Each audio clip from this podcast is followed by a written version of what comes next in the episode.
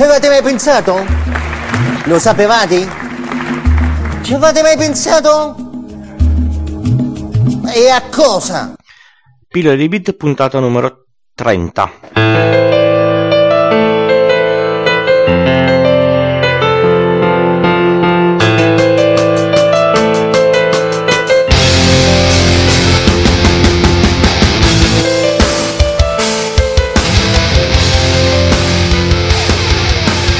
Ciao a tutti e bentornati, eh, oggi cifra, cifra tonda di queste puntate di questo podcast. Oggi parliamo di, una, di un altro dispositivo che abbiamo sempre tutti tra le, tra le mani, non fate i, i malpensanti, stiamo parlando dei display touch. I, I, display touch ormai sono su qualunque dispositivo, dallo smartwatch di Apple a qualunque smartphone, sui, sui tablet, adesso anche sui, sui, sui, computer eh, desktop e, e portatili. I, I, display touch durante gli anni si sono evoluti parecchio, sono partiti con, con tecnologie molto molto primitive, adesso quelli attuali sono fatti veramente bene, sono molto eh, reattivi, supportano più contatti dita schermo contemporaneamente e permettono di fare anche le, le, le gesture che in molti casi sono molto comode per migliorare la produttività, vedi per esempio sui, sui trackpad dei, dei portatili di Apple. Noi oggi parleremo di due tipi di, di, di display touch, i, i, due più usati, parleremo di quello resistivo che è quello un po' più vecchiotto e di, e di, e di quello capacitivo. Scopriremo anche che quello resistivo in alcuni ambienti è persino meglio di quello capacitivo che invece negli smartphone è quello molto molto più, più performante. Come funziona il, il display touch resistivo? Cerco di essere un po' semplicistico perché la tecnologia dietro non è così banale. Voi immaginate di avere due fogli separati da, da uno strato piccolissimo. A uno di questi fogli viene applicata una, una, una tensione e ehm, all'altro eh, eh, dall'altro si, si, legge la variazione di questa tensione. Praticamente quando noi schiacciamo portiamo a contatto questi due fogli nel punto in cui noi schiacciamo c'è effettivamente il contatto, la lettura della tensione sul, sul secondo foglio fa sì che si, si, riesca a localizzare dove è stato fatto um, il tap, quello che noi chiamiamo tap, quindi dove è stato premuto il, il display. Il display eh, resistivo ha un, un contro enorme che è quello che ci usura nel tempo, quindi man mano che si schiaccia varie, varie volte, molte volte la, la reattività cala. Io l'ho, l'ho, notato per esempio nel mio TomTom vecchissimo, che, che, ormai per schiacciare devo veramente fare una, una pressione molto molto forte. E ha um, un ottimo utilizzo dove si lavora nello sporco, nell'umido, perché non, non patisce contatti con liquidi se non, se non, immerso.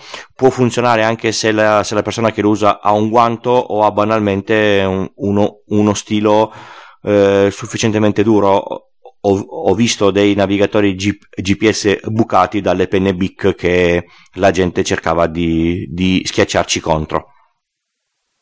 Il display capacitivo è sensibilmente diverso, non ha parti in movimento, anche se, se definirlo in movimento è un po' una esagerazione, praticamente ha um, uno, uno, uno strato tipicamente di vetro e uno strato superiore invisibile di un materiale con, eh, conduttivo. Quando noi mettiamo il, il, dito a contatto con questo dis, eh, display, il nostro corpo è un, è un conduttore, quindi varia eh, il campo elettrostatico che viene generato sul, sul, sul display perché noi funzioniamo davvero come se fossimo un pezzo di un condensatore, quindi variamo la capacità, il campo cambia e quindi il, il sistema che gestisce questo display legge la variazione del campo e capisce dov'è il, il dito.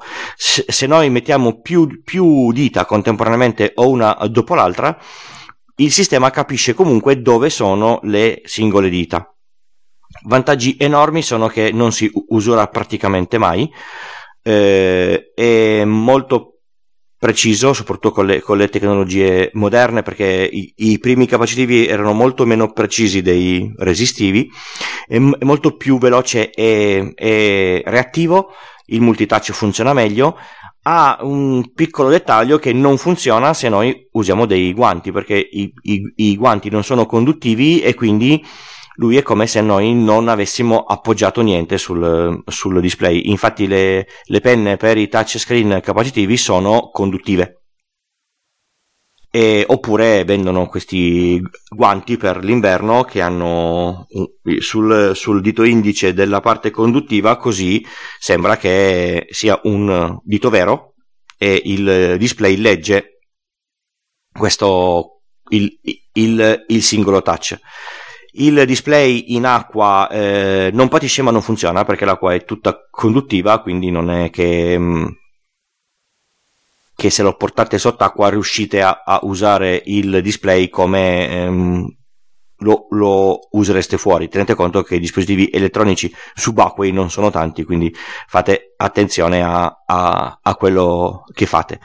E questi display hanno permesso ovviamente di migliorare um, tutte le interfacce um, tra dispositivi e persone e sono ormai eh, usati praticamente ovunque, anche nei computer dove per esempio Windows ha puntato molto sulla, sulla gestione dell'interfaccia con il touch da Windows 8 in, in poi molti portatili Windows hanno dei, dei display touch.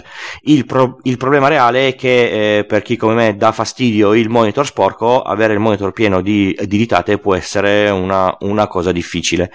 I nuovi display hanno dei trattamenti superficiali che permettono di lasciare meno impronte possibili, però comunque un po' di impronte ci sono sempre e questa cosa fa sì che potrebbe essere fastidioso dover guardare un, un display con i colori che vengono sfalsati dal grasso delle, delle, dita che viene lasciato sul display stesso.